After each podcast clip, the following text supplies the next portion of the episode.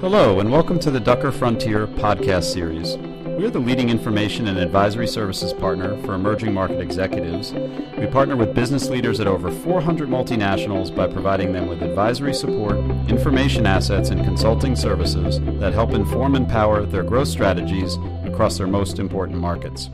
The focus of today's discussion is Ducker Frontier's recent report on channel design in ASEAN, the latest in our Southeast Asia research offering.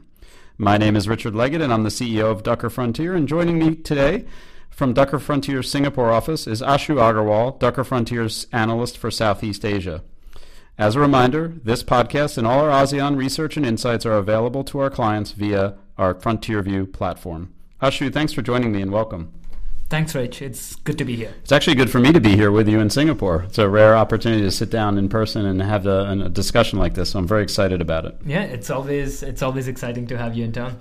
Now, before we dig into uh, the topic at hand, I, I, wanted to maybe just talk a little bit about Southeast Asia as a, a series of markets. Um, and it's a market where we've seen our clients talk about it uh, as lots of opportunity, uh, especially today in a, in a world where we have a China uh, slowdown occurring that's very real.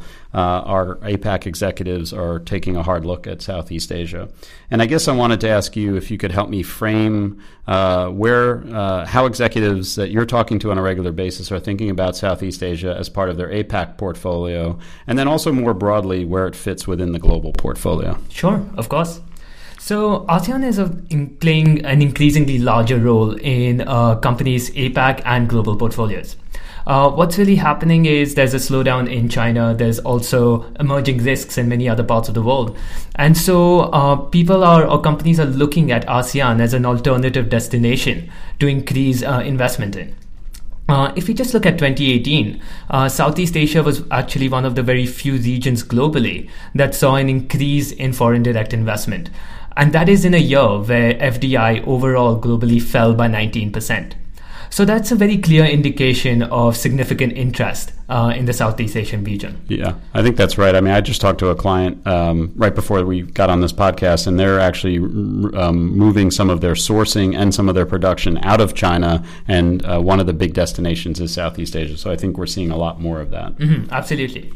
Okay, well, so now let's dig into the topic of channel design. So, obviously, with more foreign direct investment, the market becomes quite attractive. And our, uh, at the same time, uh, it's a challenging market. Our clients have uh, faced challenges for several reasons. Uh, and each country in the region has its own distinct characteristics. Executives um, have uh, uh, struggled to find good depth of talent. Uh, and you have a very um, price sensitive customer base. These are some of the challenges. Can you talk a little bit about um, what a little more detail about those challenges? Absolutely. So uh, what's really happening is is that these are just structural challenges that have been in place in Southeast Asia uh, for a number of years now. Uh, of course, a lot of them are not even uh, very easily changeable. For example, like you mentioned, uh, the fact that the ASEAN countries have very distinct characteristics, right? They all speak different languages, they have different economic sizes, economic growth levels, different cultures, and so it really makes it hard for a company uh, to implement any one size fits all strategy across the region. Uh, talent continues to be an issue as governments uh, underinvest into education. And uh, what what people have really thought in school and universities uh, doesn't really align well with what companies are looking for uh, on the ground. apart from that, there are other structural challenges, such as the fact that ASEAN is uh, has a very maritime geography, and so it means that a lot of markets, a lot of very important markets, can become very hard to access. Now, apart from that, there are also some uh, short term risks taking place right now. Uh, these include things like the upcoming elections in countries such as Indonesia, Thailand, the Philippines, uh, and also potentially Singapore, which uh, put a risk on uh, policy continuity uh, in the region. And of course, apart from that, there's also the very uh, popular, interesting topic right now, which is the US China trade tensions and the potential or the already ongoing short term uh, knockoff effects uh, of those escalating tensions. Because of sen- the, the, exposure to China and the sensitivity that uh, these markets each have to uh, China and, and Chinese demand, basically. Absolutely, yeah. Okay, so despite that, it's still a good place to be, and, and we should focus on uh, how do you get it right, which is around channel channel design as one one element of that. So why don't we why don't we dive into that in a little more de- detail? Um, because of some of those challenges, uh, companies need to optimize their strategies. What what are some of the key um, uh, strategies or best practices that you're seeing uh, for uh, for companies that, that they should take? Uh, well, one of the key things that companies really need to do uh, to really optimize their strategies in the region is to uh, focus on their go to market strategy, their go to market positioning. Uh, and that is really important because it's one of the relatively easier things to do. It is what uh, would give companies a higher ROI uh, more immediately and relatively fast. And so that is what we see a lot of successful companies do. We see a lot of successful companies uh, look at this in a structured way uh, so as to then optimize uh, their channel strategies in the region. So, in, in your study, you talk about a four step framework. Let, us talk about kind of how, how do they do that? What have you seen the best companies doing in terms of designing the optimal go to market strategy? What does that framework and process look like? Mm-hmm. So, well, for the first step, uh, to really uh, you know figuring out what the ideal channel strategy in your market should be is to first assess uh, the channel landscape in ASEAN. And that can be done by looking at some of the key factors uh, that are important to evaluate uh, when you're thinking about this topic. So, what we did as a result, because we uh, realized that this is something that a lot of our clients struggle with, that a lot of our clients are concerned about, uh, we spoke to a number of different executives across multiple different industries to identify what are some of the factors that are most important to evaluate when you're thinking about your channel strategy in Southeast Asia. And uh, as a result of this conversation, we were able to identify uh, a number of factors that kept coming up uh, in you know multiple different conversations, and we we were able to split these factors into two different categories. Uh, these are the internal factors and the external factors. Uh, the internal factors look at things uh, which are more internal to an uh, organization, to a company, and uh, include factors such as uh, growth horizon, um, looking at things such as product characteristics. Do they look at talent as well in that? Uh, the talent actually comes in uh, as one of the external, external factors, factors okay. something that is already uh, present in the market itself. Got it. Right, it's a characteristic of the market, and uh, that's when we have the external factors such as market size and growth, uh, the operating environment, and uh, talent, which is a part of that operating environment and business fit. Okay, maybe take us a deeper dive. Pick pick one factor, either internal or external, that you thought was of specific interest, and, and do a deeper dive to give us a sense of that. Mm-hmm.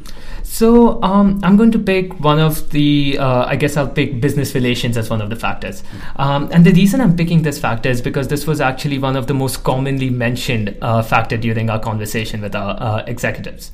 So, what happens in Southeast Asia is that a lot of business decisions are made based on informal relations, existing informal relations, rather than based on merit.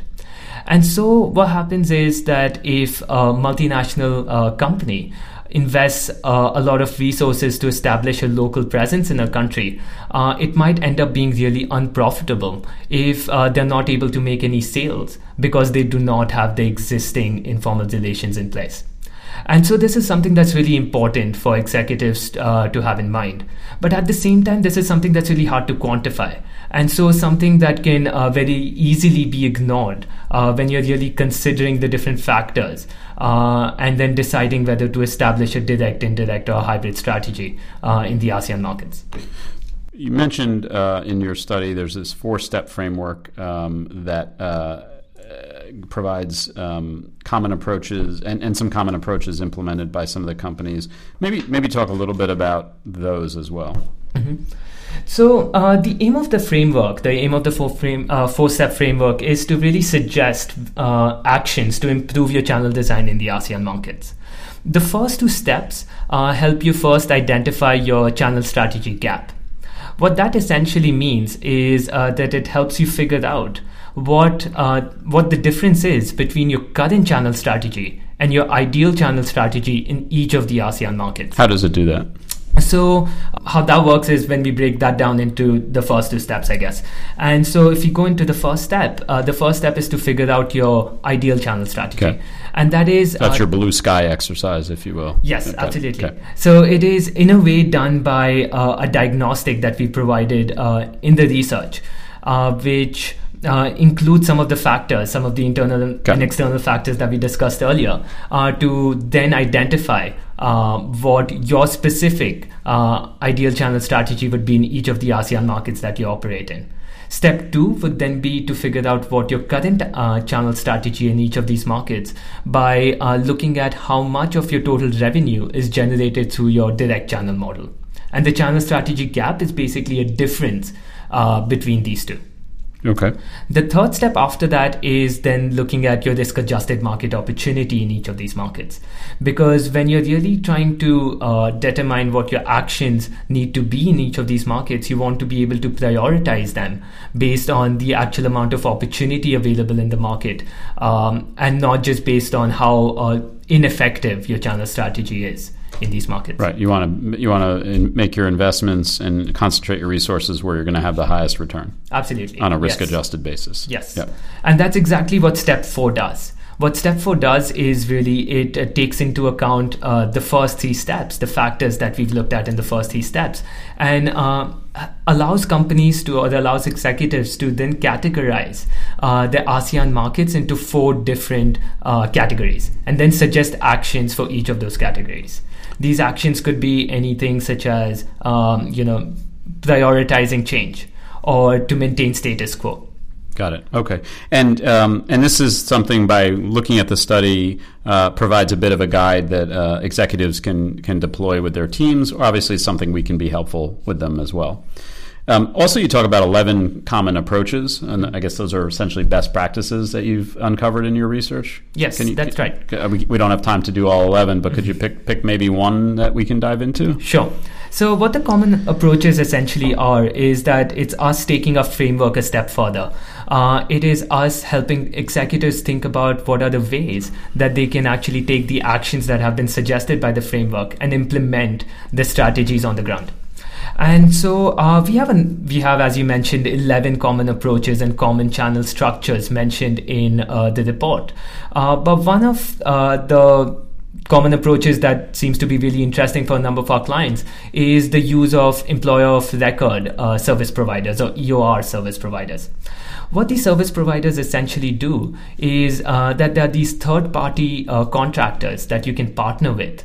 Uh, and they often have a regional presence across Southeast Asia in a way such that uh, you can establish on the ground teams in the individual ASEAN countries and have them be uh, hosted under the under the payroll of these third party service providers. Right. It's kind of an outsourced business entity um, function for you. Absolutely. It's a very very popular in this region. Yeah. Yeah. So uh, this is usually really interesting for clients which are just looking to establish uh, a local presence in each of the or se- selected uh, ASEAN countries. In a cost effective manner. Yeah. in a cost effective manner. And so, what really happens is they do not have to spend or invest the resources required to manage the administrative uh, tasks that are required uh, when you are hiring people on the ground. And uh, this is really important in Southeast Asia because uh, when it comes to labor regulations and uh, you know any- Statutory reporting, all of that. Yeah. Exactly. Those can change very easily uh, and can um, would really require some uh, investment and resources or in someone who can actually sit and manage and keep track of those changes. Okay. Um, there's a lot of meat in this report, a lot of good content, best practices, the four step framework. I think a, a very a very thoughtful way to look at it. Um, I, I, I want to be sensitive to time, but I had one last question, which is I, it's it's hard to talk about a, a channel strategy or a go to market strategy today without uh, talking about digital and the digital channel and the, and the, the massive uh, shifts that are taking place around e-commerce and the disruption that that occurs with that. And so a lot of what we've talked about today is about much more of a kind of traditional indirect channel. Um, but I'm curious what your thoughts are around how to incorporate uh, digital into all of this mix. That's a very interesting question. So, actually, uh, this was a major consideration when we were going through uh, the process of uh, thinking what to include in the report. And what we realized through our conversation with our clients is that digital channels do not uh, tend to be a priority for our clients in the region. And that is largely. And just to be clear, in the Southeast Asia region? Yes, okay. yes, absolutely. Because it's obviously a hu- huge, huge priority in India and in China. Oh, of yeah, course, yeah. yes. Um, and the reason it's very different in Southeast Asia is because the overall digital infrastructure uh, and the digital landscape in Southeast Asia is not very well developed. And because individual markets tend to be very small, uh, companies don't really want to invest the money required to then build up a digital presence uh, in each of the individual markets. And this can also be seen in some of the uh, stats if you look at them. Uh, if you look at the most recent statistics, about 3% of overall retail sales came through uh, online transactions in Southeast Asia, compared to over 10% in China. And so you can see that the overall digital market in Southeast Asia is relatively much smaller, and so is not a big priority for our clients. Ashu, this has been very interesting. We could talk for hours about this, but I want to be sensitive to time. Is there anything else you would want to share about the study or um, any other final points you make before we wrap up? Uh, well, just one thing that maybe I would like to mention is that when it comes to a framework, how our clients really uh, make use of that framework is through the Excel tool that we have embedded at the end of the report, uh, which they can then use, download that, and then input uh, whatever information based on their uh, you know personal company capabilities and characteristics, industry information, to then come up with results that are very specific to their organization. So there's a, a tool that basically allows you to start to run um, this, the the four step framework um, with your own data and industry specificity. Yes, that's, that's right. That's great. So that's super. Thank you. Um, we also, just along those lines, have numerous other resources to support uh, clients um, in improving commercial effectiveness uh, in, in the Southeast Asia region. We've written a series of distribution management reports on uh, each individual country. Uh, we have our quarterly market review series on ASEAN, which is more focused on um, macro and key trends uh, for clients to be aware of, and specific deep dives on Indonesia, which is obviously a critically important market. And then, obviously, if clients wanted to uh, engage in more specific project work, we have uh, a full team uh, specifically focused on channel design, channel port, uh, performance optimization, and channel transition. So, um, those are all uh, shameless plug, if you will, for some other things that we can do. Um, Ashu, thank you so much for the time, uh, for the interesting discussion, and uh, def- definitely look forward to hearing more from you on how clients use this research in the future and also uh, incorporate it into their broader ASEAN strategy. Thanks for having me, Rich. It was great talking to you today. And on that note, I'd like to remind uh, Ducker Frontier clients that you can speak to Ashu or any of the other Ducker Frontier analysts by scheduling time via your client services director you can also access all of our research on channel design in ASEAN and all of our content using the FrontierView platform. This concludes our podcast. Until next time, we wish you great outperformance in your key markets, and thank you for listening.